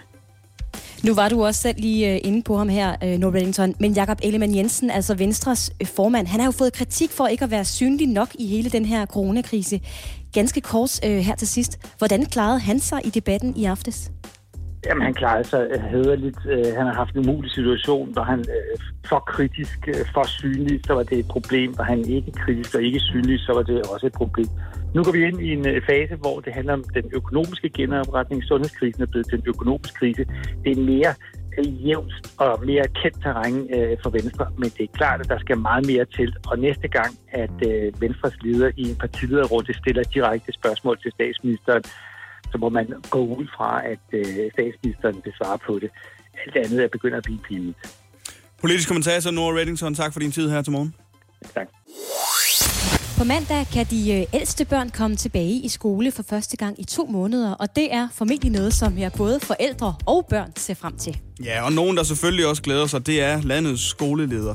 Men her er man samtidig også en smule bekymret. De retningslinjer, der er kommet fra sundhedsmyndighederne, myndighederne, de er nemlig slet ikke præcise nok, lyder kritik. Godmorgen, Claus Hjortdal. Godmorgen. Du er formand for Skolelederforeningen. Vil du ikke for os uddybe, hvad er problemet med de retningslinjer, I har fået?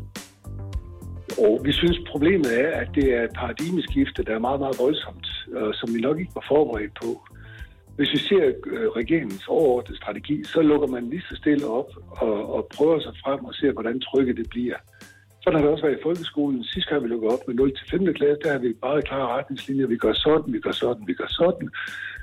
Nu siger man, nu skal vi have 6. til 9. klasse ind. Så fjerner man samtlige retningslinjer. Der er ikke en eneste retningslinje, som skolelederen ikke kan tage en beslutning om, at det gør vi bare anderledes. Der er ganske få retningslinjer. Der er en meters krav. Det kan man godt om som skoleleder, hvis man synes, man det er sikkerhedsmæssigt forsvarligt. Det vil sige, at vi går fra en strategi, der hedder, at Sundhedsstyrelsen og og regeringen styrer, hvordan vi skal arbejde og hvordan udviklingen bliver. Lige pludselig så vender man på tallerkenen og siger, lige på det her område, der kan I bare selv bestemme alting. Men I må ikke gå i zoologisk have, fordi det er alt for farligt. Altså, det, det er en, en voldsom ændring i strategien, og lige pludselig så ligger hele ansvaret ude på skolens leder. ledere. Hvor stort et problem er det her, øh, Claus Hjortdal? Altså handler det om, at der er nogle skoler, der lige er i tvivl om en lille smule, eller betyder det, at det rent faktisk bliver svært at tage imod de ældste børn på mandag, sådan, øh, sådan generelt set? Nej, vi skal nok tage imod mod børn, og det skal nok ske i den øh, ordentlige rækkefølge, så det er sikkerhedsmæssigt forsvarligt. Forældrene skal ikke være bekymret på den måde. Jeg er bare bekymret for, at det bliver skolelederen, der skal definere skole, øh, smittetrykket, og ikke øh, Søren Brostrøm eller øh, der bliver det lige pludselig også som lægemænd, der skal tage en, en, en sundhedsmæssig vurdering af, tror vi, at der kan sidde to på et bussæde, eller tror vi på, at vi kan invitere 30 forældre ind til et forældremøde. Det bliver os, der skal til at tage det ansvar nu, hvor det tidligere har været klart defineret. Vi kunne ønske, at de havde sagt, at vi kører de samme retningslinjer, bare vi skærer adgang, øh, afstandskravet ned til en meter. Om tre uger, der, letter, der løsner vi på tøjlerne. Det kan I være forberedt på, men nu får I lige det her til at starte på. Så har vi været på sikker grund en gang mere, og vi går betrygge forældrene i. Vi kører videre, vi kører, kører videre i det kendte. Nu kører, nu kører de fleste skoler formentlig videre i noget, der er ret kendt. Men der er en masse mænd, som vi bliver nødt til at forholde os til. Og vi kan ikke spørge nogen, fordi det er skolelederens sunde fornuft, vi skal arbejde med.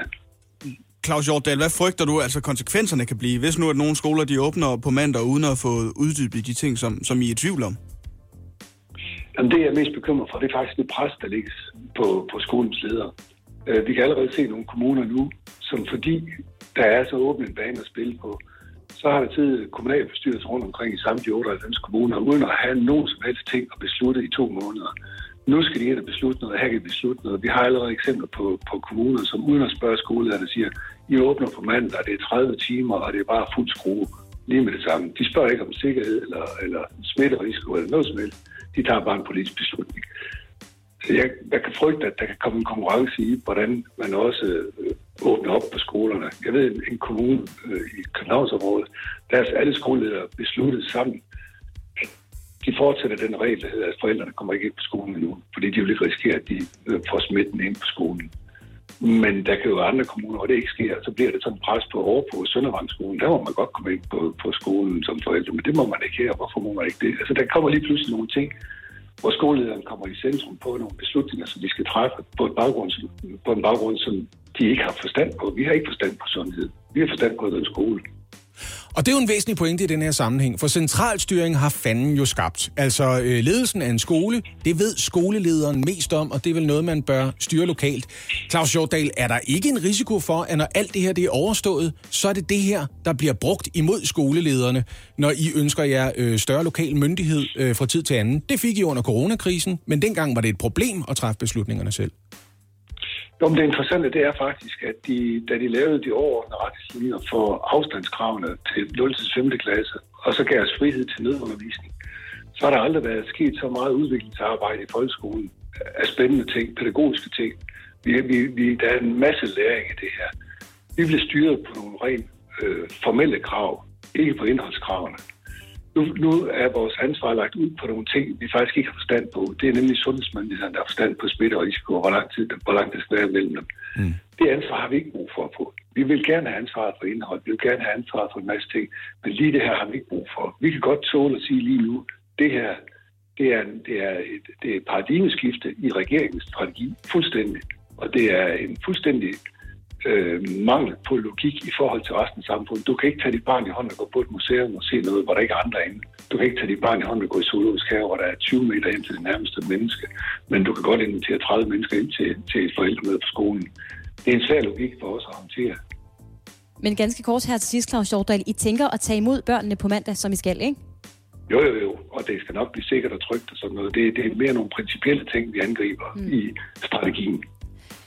Vi ser, hvordan det øh, går og krydser fingre for det bedste. Claus Hjortdal, du er formand for Skolelederforeningen. Tak for din tid her til morgen. Selv tak, og det skal nok gå godt.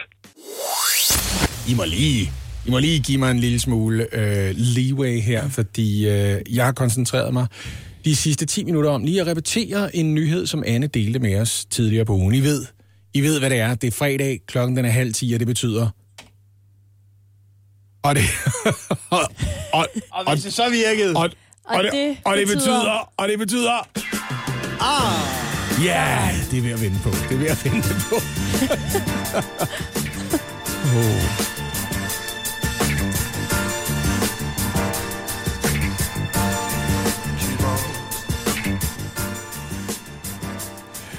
Du ved det. Du vil gerne hen, hvor der er allermest sol. Du vil gerne et sted hen, hvor du kan bruge så meget tid som muligt på at ligge ude i haven. Helt uforstyrret, topløs, bundløs, midterløs, og bare lad strålerne varme dig op. Nu hvor manden ikke gider længere, mens dine naboer, Nissen og Knussen, prøver at lure lidt mere gennem hækken. Det er det, du gerne vil have. Hvor finder du det sol? Det gør du på øerne. Ja, det kan ikke overraske dig. Du vidste det jo godt. Øerne er den mest erogene zone. Læsø, Samsø, Bornholmø. Uartige klatter i de danske farvande er de. Næsten lige så frække alle sammen som Anholdt. Øen, hvor alle går med håndjern, fordi øens navn er et rollespil. Så sagde vi jo, at du havde gjort noget helt forkert, og jeg var nødt til at straffe dig, og vi alle sammen uniformer på. Uh, Anholdt. Smut ned på stranden. Solen skinner. Find en klit, du kan nyde. Du har fortjent det. Men hvor der så mindst sol, nu bliver det næsten frækkere. Ikast. Herning. Brande. Der er vådt. Der er så fugtigt i Brande, byen med alle testiklerne. Undskyld, tekstilerne. By, byen, hvor både Jack og Jones tilbyder dobbelt time damerne. Du skal bare spørge pænt om lov. Byen, hvor den ægte bestseller er glidecreme, for de kan ikke få det vådt nok. Det er i Midtjylland. Og uanset om solen skinner, eller om den holder sig væk. Uanset om der er varmt eller gråt. Rigtig god sommer.